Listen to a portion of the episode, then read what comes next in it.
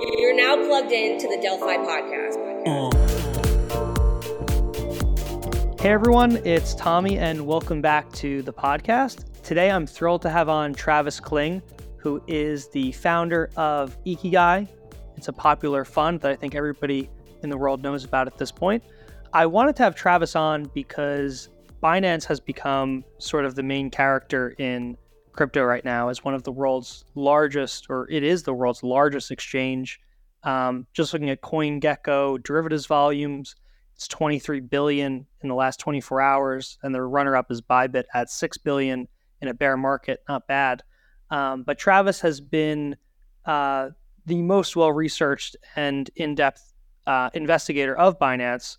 Um, he has some views on uh, what they're doing and what he thinks is going to happen to them. Uh, so, with that, Travis, how are you?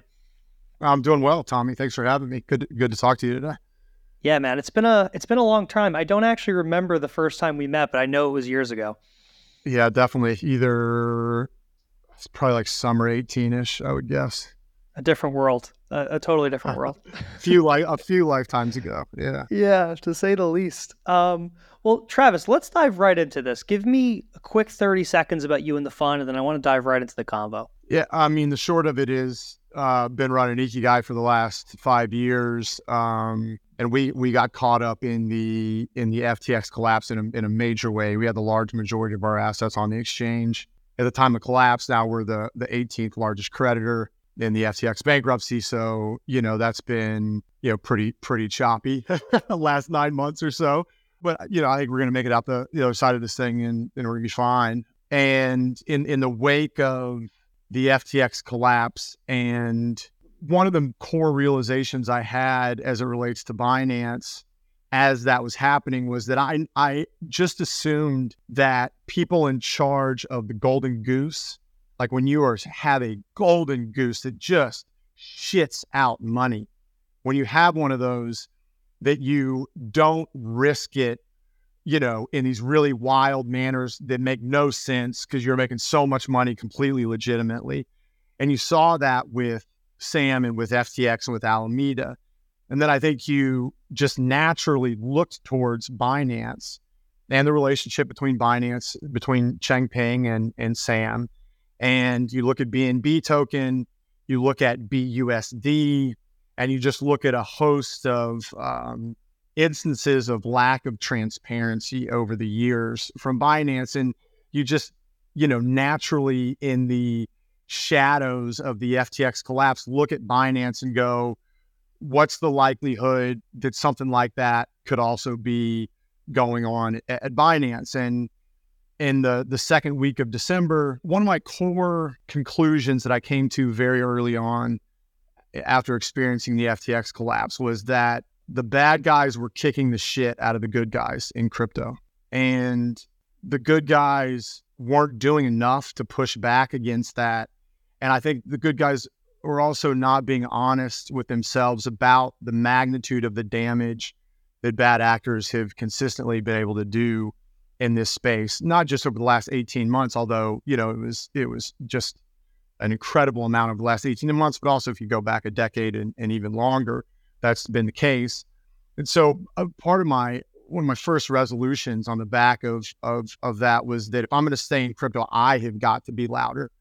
And I had done some of that in the past, but not nearly as much as uh, you know. I, I now feel a really high level of conviction that I need to be doing. And so I wrote this tweet thread in the second week of December. That was the first time I, I called out uh, Binance and Changpeng and the risks that I thought were present there, you know, and then we can take this this story, you know, whatever direction you want to. Yeah, I, uh, I mean, I first want to start with the FTX stuff, right? I mean, that was obviously a horrible event for a lot of people, right? Uh, you know, you you particularly as well, and I think it obviously struck a lot of people, including myself, who I you know thought um, Sam was a pretty smart guy before this all happened, by surprise. I guess it really kind of hits home that it's really hard to to just trust people at face value given their public persona, given the calls, given what people have built, right? And I think you're trying to look at the world through a similar lens of, you know, let's look beyond the people or the persona and let's try and take a look at what's actually going on because hey, look, I've sort of been through this through this before. Yeah, yeah. I think you need to be honest with yourself about assessing how good this ecosystem has has been at doing that over the last 18 months and like I said over the last decade and longer. Just look at the body of evidence and say are are we effectively doing that as an ecosystem, as an industry? And my answer is just, you know, unequivocally no, no, we are failing at this. And so we've got to change, right? You can't just keep doing the same thing and expect different results. Like you you need to change. And the pain the magnitude of the pain that I felt and a lot of other millions, millions and millions of people have felt over the last 18 months because of the damage that's been done in crypto, that needs to be used as a catalyst for change. I'm with you. And, you know, it's sort of funny. It's like it goes against my own point here, but like when I think of Brian Armstrong at Coinbase or like Paul, I have like really positive feelings about them, right? And I, I obviously can't point to like specific data. I could I could point of the lack of data of them, you know, messing around, right? But it, it really is like it's a double standard by by my own means, right? And trusting them, but potentially not trusting someone like Sam. So it is it does get a little dicey on on expectations. So let's dive into the Binance thesis itself. Like I know you have a lot of data. You posted a, a picture on Twitter, like posting through all the things that have happened to Binance from December all the way through to September.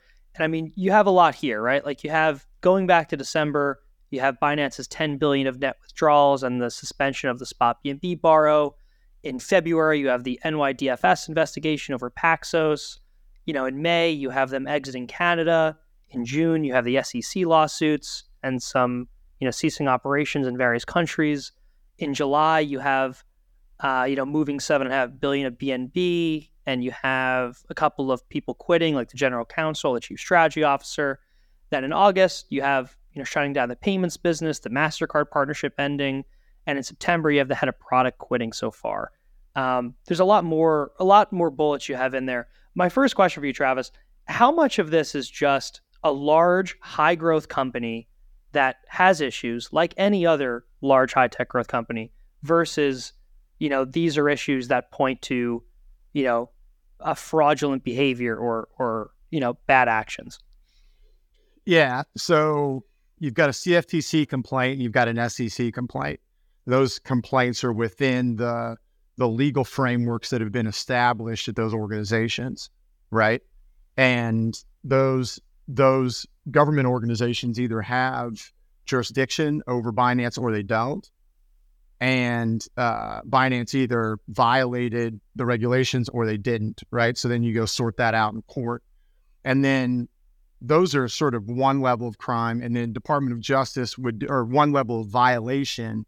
And then criminal charges, this would go through the DOJ and sometimes also incorporates other, um, incorporates other organizations. And in, in the case of Binance, also, you know, likely requires uh, some amount of global uh, coordination amongst you know criminal enforcement agencies, um, just because of the nature of of Binance's business, and so we know what the CFTC and the SEC complaints say. You can read them, and we're going to go figure out whether or not that's true in court. When when I read those, then uh, it looks to me like they're they're likely very guilty of a number of the different allegations, probably not all of them. Certainly, some of the security stuff is all that stuff still very much up in the air, right? But some of the other stuff, it looks like they just have very good evidence um, for that. And then there has not been a public DOJ case that's been, um, you know, publicly released. There's, you know, strong reason to believe that there's a, a DOJ case that's been filed under under seal, which is basically this kind of confidential, not yet public um, charges, and that there's been back and forth. It's been going on. There's there has likely been some manner of back and forth going on between DOJ and Binance since uh, probably 2019. I, I, think you can go back and try and either I think you can find from 2019 a, a Bloomberg article or I think some traditional news article that, that talked about some a rumor of that kind of thing. So the the the criminal charges, there's been a back and forth going on for years, and what what I think it looks like is that in the wake of the FTX collapse, that U.S. regulators changed their stance towards crypto. I think we can all agree on that. Um, and there's a, a, body of evidence that sort of proves that to be the case. And and so the nature of the um, negotiations that had been ongoing between um, Changpeng and the Department of Justice, the nature of those changed, the seriousness of those changed. And then it seems like they found a bunch more evidence. It seems like, you know, I, I don't know exactly when they got some of that evidence, but it, it, it kind of feels like that they've gotten a lot more evidence over the last nine months relative to the prior multiple years that they've been ongoing with this. And so everybody's kind of waiting with bated breath to see what these charges, you know, are, are going to be and kind of what the implications are going to be. So, Travis, what do you think is the most concrete or, you know, technically damning, you know, allegations that you've seen either from and and obviously like you don't have to keep this to the SEC or the CFTC or the you know the potential DOJ argument. I'm not sure if that's live or not, but you know whether within those filings or not within those filings, what is it to you that is the most you know the blaring red sign that there actually is something amiss here? Well, I would invite everybody to read the SEC and the CFTC complaints. They're honestly entertaining. They're not that long, um, and they're worth the read. Um, I mean, entertaining in like a you know sort of sort of dark way, but like um, I mean, some of the highlights there: um, 300 trading accounts controlled by Changpeng on Binance.com. You know, what is he? What is he doing with those 300 trading accounts? Uh, one that matters for jurisdictional issues that is important is uh, the relationship between the liquidity of the really all of the financial operations of Binance US and Binance.com, it looks like there's a real clear picture that Binance US was really just this shell. And the way that that you know all of the liquidity, all the money was sloshing back and forth. Binance US, you couldn't, they don't, they didn't have their own records. They can't produce records for the SEC. There's not, there's not um, financial statements available for Binance US. And because of that, it, you know, that gives, you know, a clear, I think, jurisdictional avenue for the SEC, the CFTC, and the DOJ. Although I think all three organizations could probably get to the jurisdictional aspect of Binance.com from other avenues as well, too. But that avenue is important. Uh, and then just a lot, a lot of evidence of um, of the commingling of funds. Um, that it, there's just not segregation of customer assets Changpeng assets, trading fees, um, market maker tokens, uh, Binance Launchpad. Like there's, it really looks like it was a big, it's just a big slush fund back there, very similar to the way that it turned out FTX was. And I just think the the the, body of evidence between the CFTC and the and the CF the SEC and CFTC complaints and a few other articles that have been well cited point to that being the case. And if that's the case, then in my view, the next logical question is, well, then what's the likelihood that there is an an asset liability mismatch between assets that customers would want to withdraw, namely Tether, BTC, ETH, maybe some USDC, those assets, versus the assets that are sloshed around on the back end of this big commingled mess? And is there more BNB than people want back there?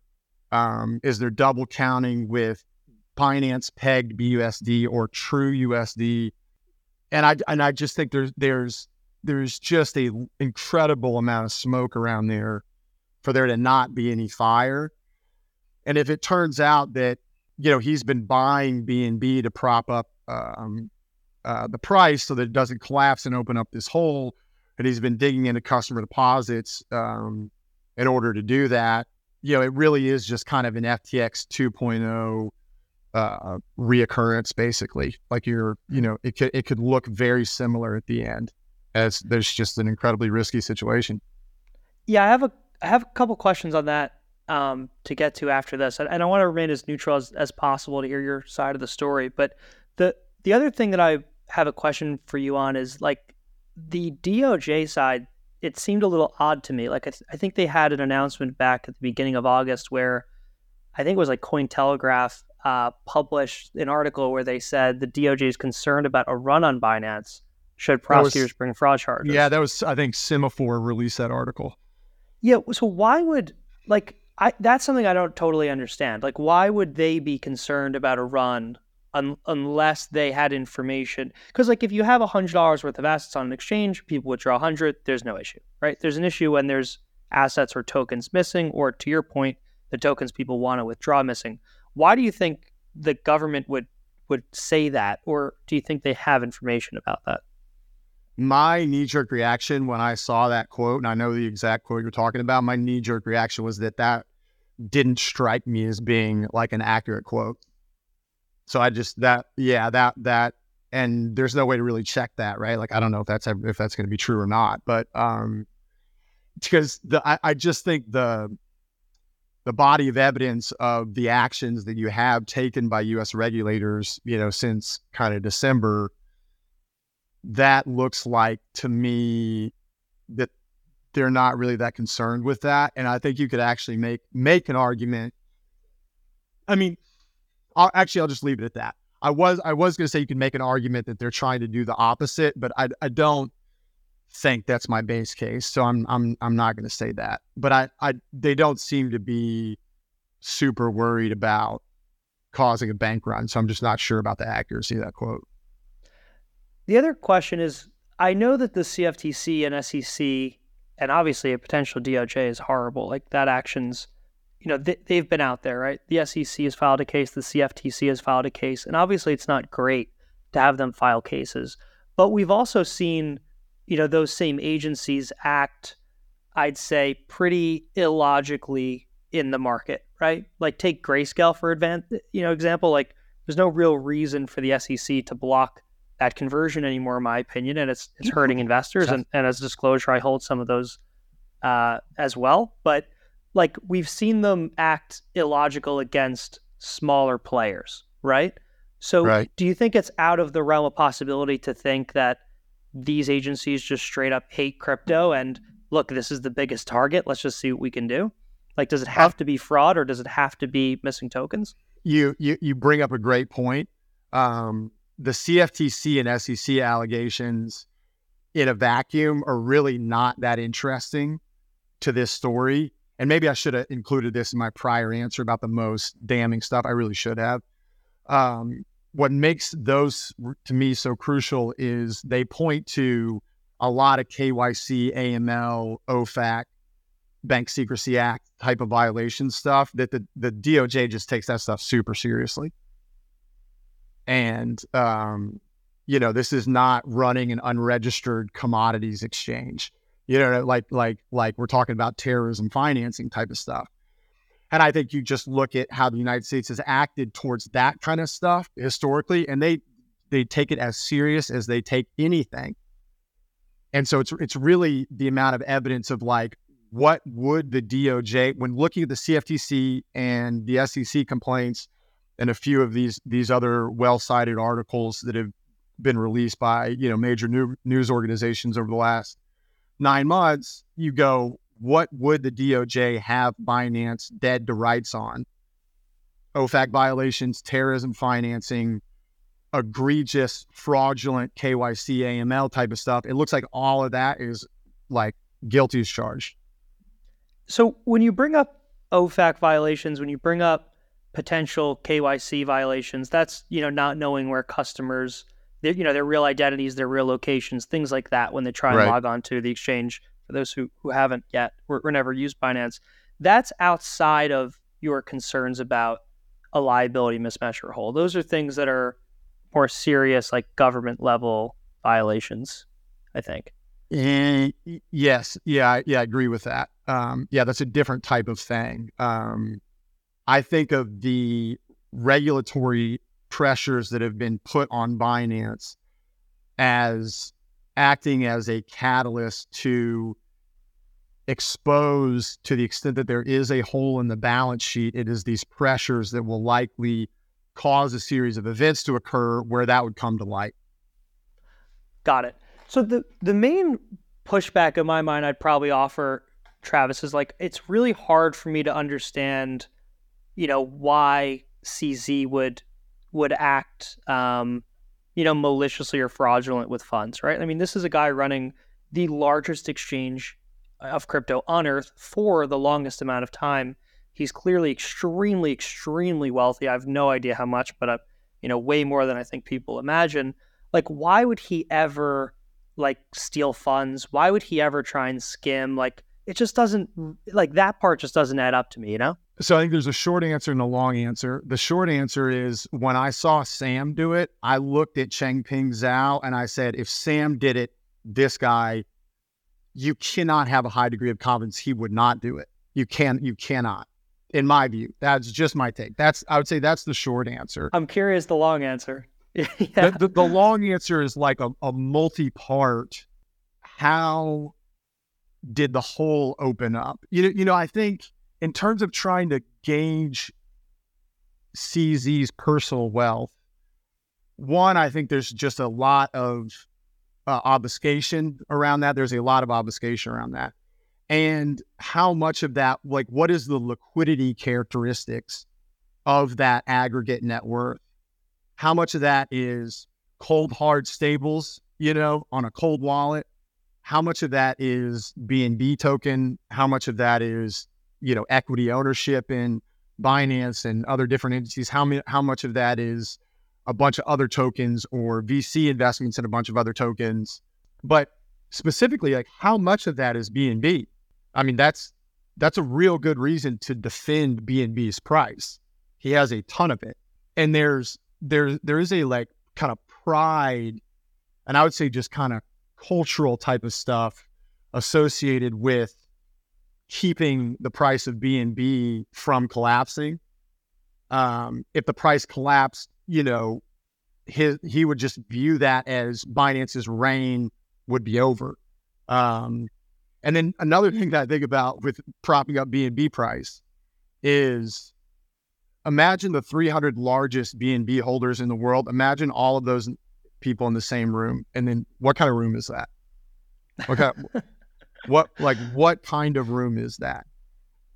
And so that, that's a really good reason to keep it propped up.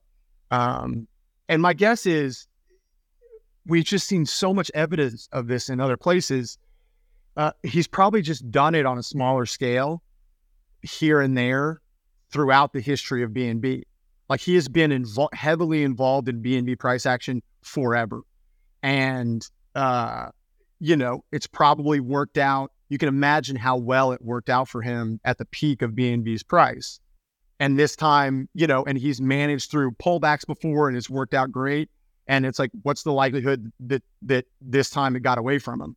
You know, and and I so that's that's four different factors. And then on top of that, or combined with that, you just I remind people for people that maybe don't actively trade, BNB's price action, there's nobody that is an active trader that would tell you that that is like a functional market or like a like a real price action on BNB. Nobody, not even just crypto traders. I don't care if you trade anything liquid. You can look what, at that. What do you chart. mean by that, Travis? Is is it like on steep sell-offs? There's like automatically a buyer. Like w- w- like price floors yeah, being defended. Yeah, I mean, it? I don't I don't want to get too far in the weeds of of relationships between open interest and funding rates and CVDs on spot or on perps and then relative to spot.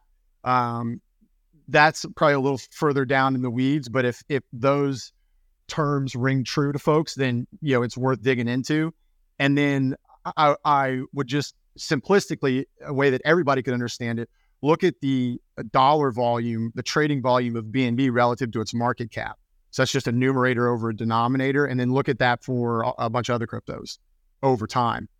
It has, and, and then sorry, one more thing I'll say on that is uh, also another thing that everybody can understand. Go look and see where BNB trades. It, it is not liquid anywhere except for the Binance exchange. It's not liquid anywhere else.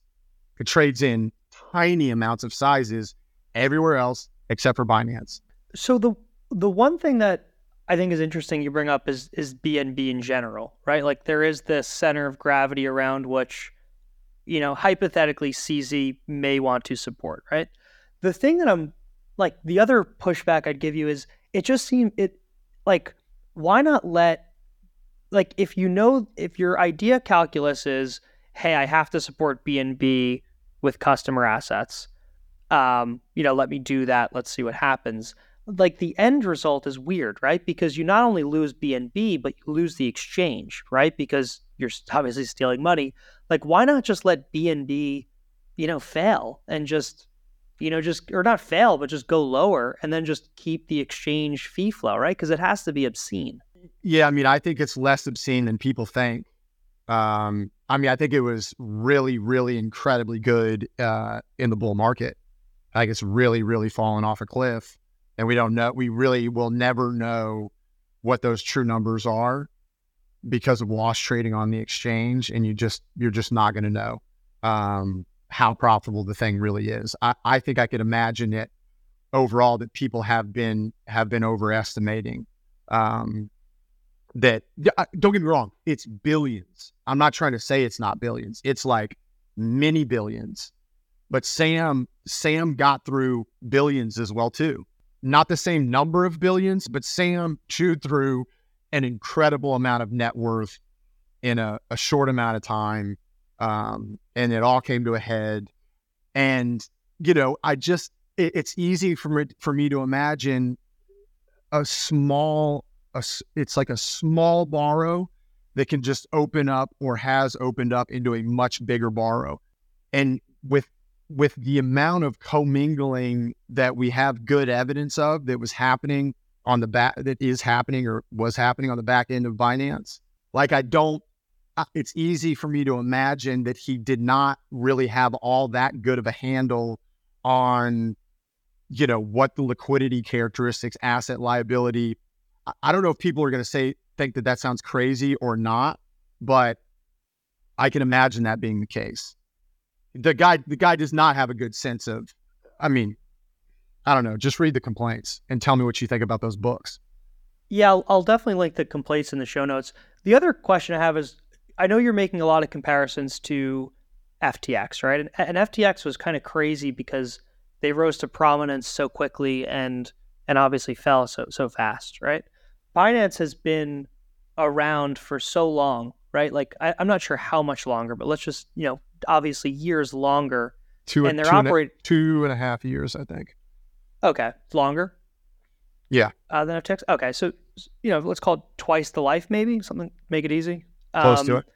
Yeah. So so twice the life, and at a scale that's that's much greater, right? So I think my question for you would be, with the comparison to FTX don't you think that you know given binance's size and and how hard it would be to hide you know malfeasance at, at that scale and the longer amount of time for it to rise to the surface do you think that goes against the argument that there could be something wrong or it would have been you know found out by now? Well with binance uh, you know i don't think we have that good of a sense of when a hole might have opened up. I mean i think it is you know, I think my base case would be some amount of hole opened up on in the wake of Luna. And he, you know, may have been supporting BNB price in the wake of Luna and may have opened up a hole. I, I think that timeline makes sense to me. And I think we know now in hindsight that happened, you know, the Luna collapse split this ecosystem wide open, right? And the do- and then the dominoes started falling. And FTX was a big domino at the end that fell, you know, what was that? About five five months after after the event, six months, close to six months after after the event, and now you fast forward, and you're kind of 14 months on into the beginning of that, but you're still not a year after the FTX collapse, and you look at you know just that tweet I put up with the events that have happened, not conjecture, the events that have happened with Binance over the last nine months, and you just go, does this look like a, a, a, situation that is seriously degrading? Like, is this does this look like something that really is coming unwound right now? And my opinion is it was just unequivocally yes. Yeah, no, I, I definitely I definitely understand where you're where you're coming from, and that I guess like the timeline, the longer timeline doesn't matter as much given. Well, it's not that long. And for most of it, Binance, like it's been getting progressively worse month over month for, for nine months for Binance. Since the month after FTX collapsed, it has gotten worse every month for Binance. So I guess outside of the OFAC, KYC stuff, you know, potential terrorist funding, outside of those allegations, let's just talk strictly numbers here like the worst case in your mind is that Binance has been using customer assets to support BNB's price, right? Like, is that the worst case? Yeah. So, Pete, so, so, so it's like, you know, the collective, the, co- you know, for example, and this isn't like a base case, this is just a hypothetical. Hypothetically, you look at all of the stable coins that people think they have on Binance, and that total is $20 billion. And as it turns out, what CZ has is $10 billion worth of stable coins and $10 billion worth of BNB at $220 BNB price. Got it. Yeah. I mean, do you have any sense of their? I know that they rolled out a proof of reserves.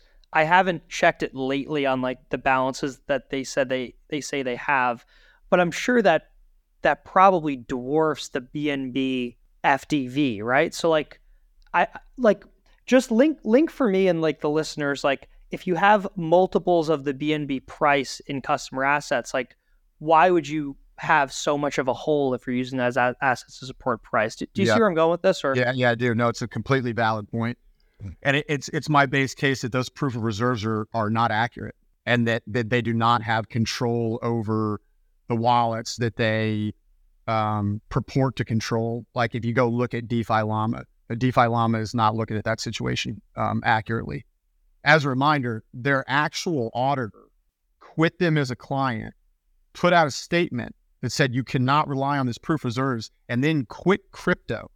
That's what Binance's proof of reserves auditors did. That's just facts. That, that, that I'm just I'm just stating facts. So in order in order to you know I mean I don't know like what level of confidence would that give you that these wallets that DeFi Llama has posted up there are accurate representations of assets that Binance.com controls. That's only one part of the equation, by the way. The other part of the equation, obviously, is customer deposits, which they have never said anything about. They there's no there's nothing. Got it. And to your knowledge, like did they ever roll out a new proof of reserves initiative after that auditor you know, quit being their auditor or well, they have like something on, yeah. I mean, they have something on uh, Binance.com. You can go look at it. And they're like, they've got these cute little, you know, like stickers on there telling you um, about how much BTC they have and how much stables get. I, I just, it, it is my base case that is not accurate.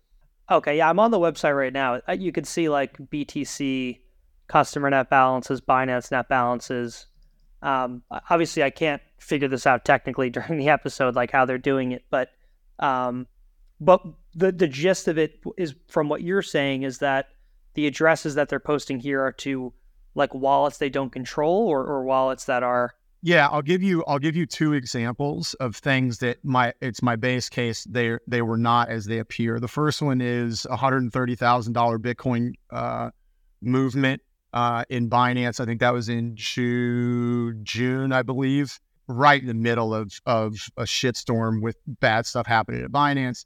And they called it a, a cold wallet migration, and, it's just been sitting there. They just happened to move 130,000 Bitcoin in the middle of, of June, and then he moved uh, seven and a half billion dollars of BNB. I believe that was in the middle of July, and uh, I believe uh, Changpeng tweeted and said they were distributing coins into addresses was what he tweeted about that. So it would be my base case that those are that those are um, there's more behind both of those. Yeah. Yeah, I mean that would be a a fourth of their Bitcoin balance, I think. Yeah. Based on the site, or a fifth, or something like that. Yeah. What? So what would be the reason? So like, let's say it's a nefarious reason why would they need to move three billion in Bitcoin like to service collateral? Withdrawals? Collateral is a stablecoin loan. Okay, and they would want so people, they would provide this as collateral. Yeah, yeah, that's right. Yeah, that, yeah, that would be an example, right? Like, I mean, the, the credit worthiness of BNB as collateral. I mean, where do we feel like that is right now? across the market, OTC market, right? Asia. This is there was only go, this is going one place, right? This is Asia OTC, right? Wait, sorry, Travis, you, you lost me there for a second. So like the, the Bitcoin uses collateral for for what exactly to support BNB or, or how yeah, to support BNB? Well, what I, what I mean to say about something like a Bitcoin transfer is it's much better collateral. It's collateral that people will actually take versus a big stack of BNB as collateral which just would have okay, much so. less, cre- it'd be much less credit worthy, right? To loan to loan against. So You can probably still get a loan against it. You know, seven seven and a half billion BNB. Yeah, I don't know. I don't know. Maybe you get a billion for that. I don't. I mean, yeah. I don't know. who's large? I don't know who's large enough to give CZ a loan in billions on off BNB. Like, well, uh, you know, Tether Tether would obviously certainly take a hundred. They would take all that Bitcoin. Yeah, and it would make a lot of sense that nobody would want to um, you wouldn't want to move these because it would spook the market. Yeah. So I, I mean the so one of the you know real life examples we have to test this thesis was in December during your tweet storm, right? When Binance had that 10 billion of net withdrawals, which is a ridiculous amount of money. I think a lot of it ended up coming back into Binance like a you know days or weeks after. But what do you think about that? Because that seems to be like a good test of like them, you know, potentially having these customer assets and they're not actually being an issue, right? So, so if, if the wallets are tagged correctly, Binance has had a very large net withdrawal, let's say since December, a very large net withdrawal of stablecoins, a quite sizable withdrawal of Ethereum, and an increase of Bitcoin. And I can't remember the magnitude, but a, a, reasonably meaningful percent, not a double or anything like that, but I can't remember. But it's the, the Bitcoin balance has gone up if if that is accurate. And like, why would that be the case? You know, it would be it would be an involve it would it would it's my base case that this is involved CZ's this is CZ's personal balance sheet. So you're you're talking about assets all over the place. And he kind of uses this as a buffer to meet custom withdrawals. What I'm describing is like, in different words, like the manner of commingling, so to speak. And there's a, a lot of evidence that would say that would be the case. So you could see kind of Bitcoin, you know, coming in, and then you're able to satisfy, you know, stablecoin redemptions, and the Bitcoin's not being sold, but you're borrowing stablecoins to fulfill withdrawals against this Bitcoin as collateral and unclear about kind of who controls what Bitcoin, you know, the transfer of of um because because they don't sign they your Binance could just sign the wallets and then and to prove that they have control, but they don't ever do that. They didn't do it on the 130k and they don't do it on they just that's not what they do, but but they could do that. There's not any reason why they wouldn't do that. So you're wait. So the the 130k Bitcoin transfer, they you're saying like they said it was their transfer, but it it was like there there definitely was 130,000 Bitcoin move yes. though, right? Like we could see yes. that on chain. Yeah, and they called that a cold, a cold wallet migration. That's right. But you don't know anything about the receiving wallet. Oh, okay, I got you. So so your your bear case there is that that could have gone to a, you know a lender or, or, or some third party or CZ himself? Yeah, yeah. Okay. So I guess zooming out, there's a lot going on here, right? And it's hard to figure out like what are potential end states of this. Maybe let's just start at the most optimistic scenario, the one that I would hope would would be to happen, which would be, you know, maybe Binance gets a fine from the government and you know restructures and you know life goes on. But what, what is your most optimistic case? Yeah, yeah, that would be it. Yeah. Okay. I, and yeah, and I also think the the the best for price action would be they have all the assets, they satisfy mass withdrawals, they catch a big fine, and CZ steps down. That that would be that would be most bullish because I believe that this Binance situation is an is a serious impediment to large, you know, Western institutional capital you know, very, very deep kind of pockets. Um, yeah, I have I have a later question on that for you. But so let let's go through that scenario. Like, do you think that the government would, you know, given your read of the CFTC, the SEC, and you know the DOJ stuff floating around, do you think that that's, you know, a high probability outcome? It's my it's it, it seems to me that that has been made a demand of CZ this year as part of that he the, steps down. As, yeah, as part of the ratcheting up of the seriousness of the negotiations between the two sides, and obviously potentially filing sealed, you know, sealed indictment. Um, that they said, "Look, you got to go," and he said, "I'm not leaving." And then all of these senior executives ran for the door. And there is a Wall Street Journal article, uh, uh whenever that was in in July, when all those executives stepped down there was a Wall Street Journal article that had, I think, a line in there about that. And that kind of action makes a lot of sense to me. That, you know, that's a that would be, you know, my my guess is if I was just going to guess about how that went down internally at Binance, that senior executives at Binance would view this as a a really brazen move by CD by CZ to say, I'm not stepping down. You you can't make me step down. And then they would just be like, now is the time to leave. And they all have count, all of them would have counsel. And their counsel would say, now is the time to leave.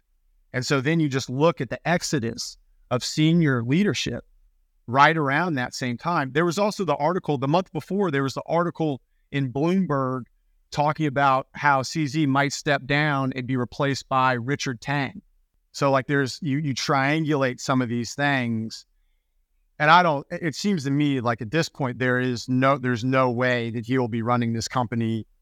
You know, I give you, t- I give you two to one odds. Twelve months from now, CZ is not is not running Binance.com. I guess like to put myself in your shoes, like I don't see a scenario where if what you're saying is true and there is real fraud, I don't see why a leader would ever want to step down, right? Because then you know every closet with every skeleton becomes you know an eh, open an open floor plan because the people who you give control to like they're obviously not as incentivized to protect you what you're, yeah what, what you're describing is unstep downable right and that is that's not a good signal right so what's the worst case scenario in your mind like what is the the situation yeah. where it's it, it would be identical it's identical to ftx i mean on a on a larger scale though no? Like greater impact to markets or? We don't know the size of the hole okay.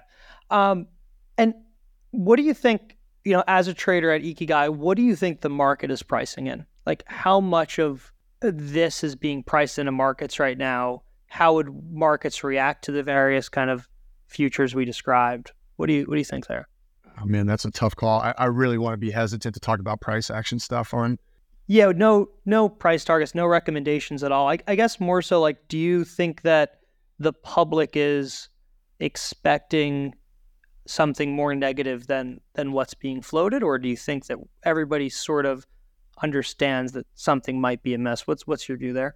I think there's this these range of outcomes, and then different market participants are are are putting weighting different probabilities on these different outcomes and that has the market just acting very frozen up as you're waiting for more information to become available, where the market will collectively uh, alter its likelihood of one outcome o- over another, basically. And that's, I mean, the market's acting so weird right now. Everybody, everybody knows that. Bitcoin's acting very strange. Whole market's acting very strange. Market can't, cannot get excited about good news. Market can't get excited about this ETF situation the ETF and Binance situations, these are intimately intertwined because people are looking at the allegations um, against Binance.com and they're going, this is a very easy out for the SEC to deny a spot Bitcoin ETF approval because they can just come back on the on the grayscale um, GBTC deal and say um, on the on the court ruling and say uh, the spot market is manipulated. It's more manipulated. We didn't know it was this manipulated when we approved the um, the Bitcoin futures ETF new facts have come to light. It's it's easy to imagine that. And so the the market is just in this wait mode right now. And what you're saying is true though, right? Like one of the paths for the SEC would be to say, you know, hey, I know we approved this Bitcoin futures product. Um, we were actually wrong. We're going to rethink the entire thing. I look, I personally don't think that's going to happen, right? Because they open themselves up to lawsuits and just being sort of ridiculed. But I I am open to the idea that CZ and Binance is linked to the ETF side of it. Yeah, yeah, you, yeah. You can imagine that. So I mean, I'm not, I'm not even. I don't know how that thing's going to go down. I really don't. I feel it feels like a coin flip at this point. I definitely pay. I know, we're, I know we're not talking about the ETF on this thing, but I definitely pay a lot of attention to that too. And it's just hard to get a good read on the likelihood of, you know, basically GBTC being converted into a spot Bitcoin ETF and then that opening the door for all the other approvals, you know, and that happening. I mean, we know that the SEC has to respond by by by the middle of uh, October, and it really feels like a coin flip to me. Um, so a a smart person in Delphi, I'm not sure if they want me to share their name, so I won't. But they commented that um, you know a spot Bitcoin ETF would would most help CZ, right? I agree with that. So do, do you think that regulators are that cynical though? Would they say like we don't want to help this guy, we want to you know disprove this until we get him, or no, I wouldn't. They wouldn't take that approach, and they wouldn't have to. The approach they they could take and that would make sense is the one I just laid out, right? Or you just go, you you pick up the CFTC report and you go, 300 trading accounts are in this report. We didn't know about those when we approved the Bitcoin futures ETF, and we know about them now. We can't approve a spot Bitcoin ETF. And then maybe they punt it back to the judge, and they say, Judge, do you want us to take down BITO? because that's been part of the the calculus of this thing that people are looking at it and they're going, well, if they denied it again, people think they would have to delist the, the Bitcoin spot future ETFs. I, I don't I don't know. Um, sorry, the Bitcoin future ETFs that have already been approved and, and are trading. You know, I, I, don't I don't have a view on the the kind of likelihood of that, but it, it is very easy to imagine Binance gets hammered by the DOJ and their significance in this market uh, is diminished a lot or they're removed from this market entirely. And we get a spot Bitcoin ETF uh, like right on the back of that. That's very easy to imagine. That would make a lot of sense. It's like Changpeng out, Larry Fink in. Very that would be a wild, volatile very, market. Yeah, yeah, incredibly volatile. And, you know, in like you know, Bitcoin could go down a lot on the collapse, depending on how that went down. It, it may not go down that much. It, it, I really, and I, I don't want to get into like a lot of price action stuff, but I mean, I'll just say, you know, Changpeng out, Larry Fink in. That is very bullish. How up to speed do you think the the SEC and Larry Fink and BlackRock and TradFi and everybody is on Binance and CZ? Like, like, do you actually think that like a Larry Fink would I don't really know much about him, but like, do you actually think that like the powers that be in the TradFi world would concoct that sort of a plan? Like, am I naive or, yeah? Yeah, I mean, this is pure conjecture, but it would be my base case that Larry Fink knows what's going to happen with Binance and the Department of Justice. yeah, they, they know. I mean, I mean, I mean, BlackRock is is an unofficial arm of the U.S. government. That's not hyperbole. that's not hyperbole. That is not. I mean, look at the relationship between BlackRock and the U.S. government, and it's just a it's part of government. Yeah, no, that is that is crazy. So what are you looking for over the next couple of weeks, couple of months? Like what would be your advice to people who you know agree with you? What would be your yeah, like what are what are next steps? Like what, what do you want to leave people with in terms of like action or in terms of to think about or in terms of things to look for? Yeah, yeah, a few things. Um, one, if you have assets on Binance.com, take them off just I'm urging you take them off. Like better safe than sorry. There's no downside for taking them off. Um, and this is coming from a guy that lost an incredible amount on FTX. And my my motivation for this is been uh, very much driven by just trying to help people avoid the painful process that I that I just went through. That that's a big part of it. That's that's the micro part of it, the like person to person part of it. And then the macro is like for the good of the ecosystem, this ecosystem would be much better off if Changpeng was not the most powerful person. Uh, and it would be much better off if if Binance's role and significance was diminished or they were removed entirely from from the market. Like in terms of this technology making the world a better place, that mission would be much better off without this entity and without this person.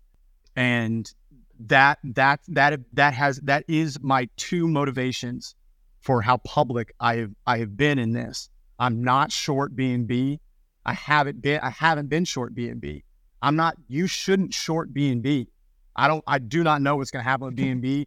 You can barely short it anywhere else, anyways. It's just not like, you know, again, not financial advice, but I'm not short it, and you shouldn't short it either. And no, I I, I definitely agree with you. agree with you there. Um, so Travis, one, I, I, mean, I may have asked this in the beginning of the episode, but I, w- I want to ask you again after our conversation. Like, you were negatively impacted, sadly, by FTX, right? And I'm I'm always like as a host, I'm trying to be as neutral as possible in this episode, right? I'm trying to figure out, you know, is this Travis trying to to get back at Sam and, and punch CZ, or or is this, you know, real advice? And I, I think if I put myself in your shoes, basically your answer is just sort of look at my my tweet storm and, and all the bullets and kind of make up your own mind, right?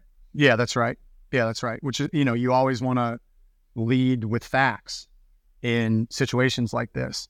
And, you know, if you want to layer on conjecture on top of that, which I have done plenty of today in this conversation, and I just want to be clear there's facts and they're on this tweet that went viral yesterday. And then there's, you know, conjecture about why things might have happened or what may happen in the future. And it's all, it's purely that it's, it's just conjecture. Um, and Travis, what, like, if CZ is listening to this and he, you know, instead of getting into like a public argument or, or a fight or a scrap or anything like that, what could he do that would, you know, quell your fears? Is is it a more legitimate proof of reserve attestation? Is it like what would it be that? Yeah, would, yeah, you know, yeah. A, a, a, legitimate, I mean, actual provable um, proof of reserves that matches up with with customer deposits liabilities. That would be that would be an, an enormous step. And uh, just taking that a step further, like given you know his wealth, Binance's role, and, and obvious security concerns, like is there a way that you think he'll be okay doing that without sacrificing his own security or the or the risk of the assets or anything like that? In this ecosystem, we need to demand that level of transparency. We we must. We must, because when you look at the track record of us not demanding that level of transparency, the the resulting events have been so damaging. Not just over the last 18 months, over the last decade plus, they have been so damaging that it is uh, it's failing for us as an ecosystem. It's not working. So you you you have to demand a higher level of transparency, especially from the most powerful person and the most powerful entity in the whole thing them more yeah. than anyone else. We do we, we do deserve that, Tommy. Like like no, we do. You, you, we you and I do. have poured blood, sweat, tears, thousands of hours, sacrificed all kinds of shit for the sake of this magic internet money shit, and we deserve to have that level of transparency to try and maximize the likelihood that this technology goes and fulfills its potential to make the world a better place. That's a hell of a line, Travis. I I definitely definitely agree with you. Um, the level of transparency is required, and, and we should and we should demand it. I'm glad you're demanding it. Right, it's important. Uh, Travis, I have one more question for you. Uh, a bit of a personal one, but I think you can offer founders like a crazy, unique level of insight to help them when they hit bad situations. Like you've not only recovered from FTX, but I mean you're you're on this podcast, like you're doing well, the funds, you know, crushing. Like what is your advice to founders or, or people in life to just get past something like that? Like, is it just fucking bad and it's a grind, or like just yeah? What what is what was your kind of process there? Because it, clearly worked. Uh, that's a, that's a great question. Uh, I didn't know you were going to ask that one, but I'm glad you did. One, the fund, the fund's not crushing.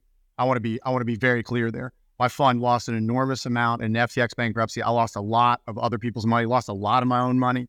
Um, it looks like we're going to make it out the other side of this thing, but uh, you know, not without a um, just to be frank, not without a level of pain that I think it's fair to say most people will not experience in their career.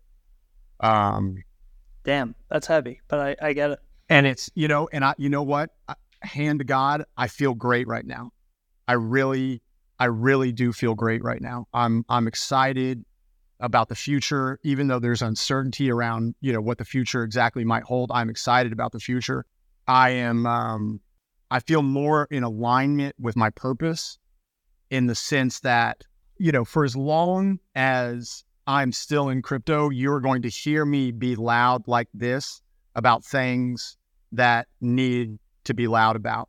And just being in a central role, uh, being, a, you know, in, a, in, in a, a, you know, a central part in that role in this Binance situation, you know, for better or for worse, I'm, I'm kind of one of the faces of this um, situation. It, it is satisfying in a way that putting a lot of money in your bank account can never be, can net can never be. And I think a couple a couple things I would just say on, you know, bad shit happens in life. Uh, my my faith is a is a, a real big part of my life. Has been for a long time. The the nature of my faith, like the relationship that I have to God, has evolved a lot over my lifetime. Um, and I'm not going to preach about, you know, just you know, this is you know different conversation about the nature of God that we're not going to do today. What I mean, but like it has worked incredibly well for me, and I would strongly recommend it to anybody, um, whatever that journey might end up looking like for you. And if people want to talk more about that, I, I would love to talk more one on one about that. And then you need to take care of your of, of your physical and your mental health. Um, you need to the the physical those are, part of those it. are big. I mean, No, Travis, I'm glad you're I'm glad you're sharing all this. And the the only the only thing I would not nitpick but be specific on with with your advice is like I think everything you're saying is good when something bad happens to you and you have to react. I don't necessarily think like let's call it founders or investors or whatever should like stick out a bad situation like in hopes that w- that it will just get better, right? Like like if people are going through something that's bad and they, they have um you know different opportunities they could pursue they could shut it down they can go do something else they could partner with somebody like they should go do that right but i think everything you're saying from like a negative reactionary like something that happens directly to you versus like sitting out a bad situation makes makes a lot of sense I completely. I mean, you. That's a great point. When you get into moments of life like that, uh, being on, being able to be honest with yourself is is crucially important. It's very, very important that you can be clear headed and honest with your thoughts, with yourself, with your business partners, with your investors. That clarity for me to decide what to do in those situations comes from purpose. You know, and purpose can be different things for different people, but um, the clarity should come from from the emotion of purpose. travis you've been on a long journey man and it's it's great to have you on and after all these years and to hear your thoughts um, i hope i was as neutral as possible but you know i mentioned this to you but cz or anyone from binance is welcome to come on um, and i hope uh, i hope people get something out of this Thanks for having me on, Tommy. I appreciate the conversation.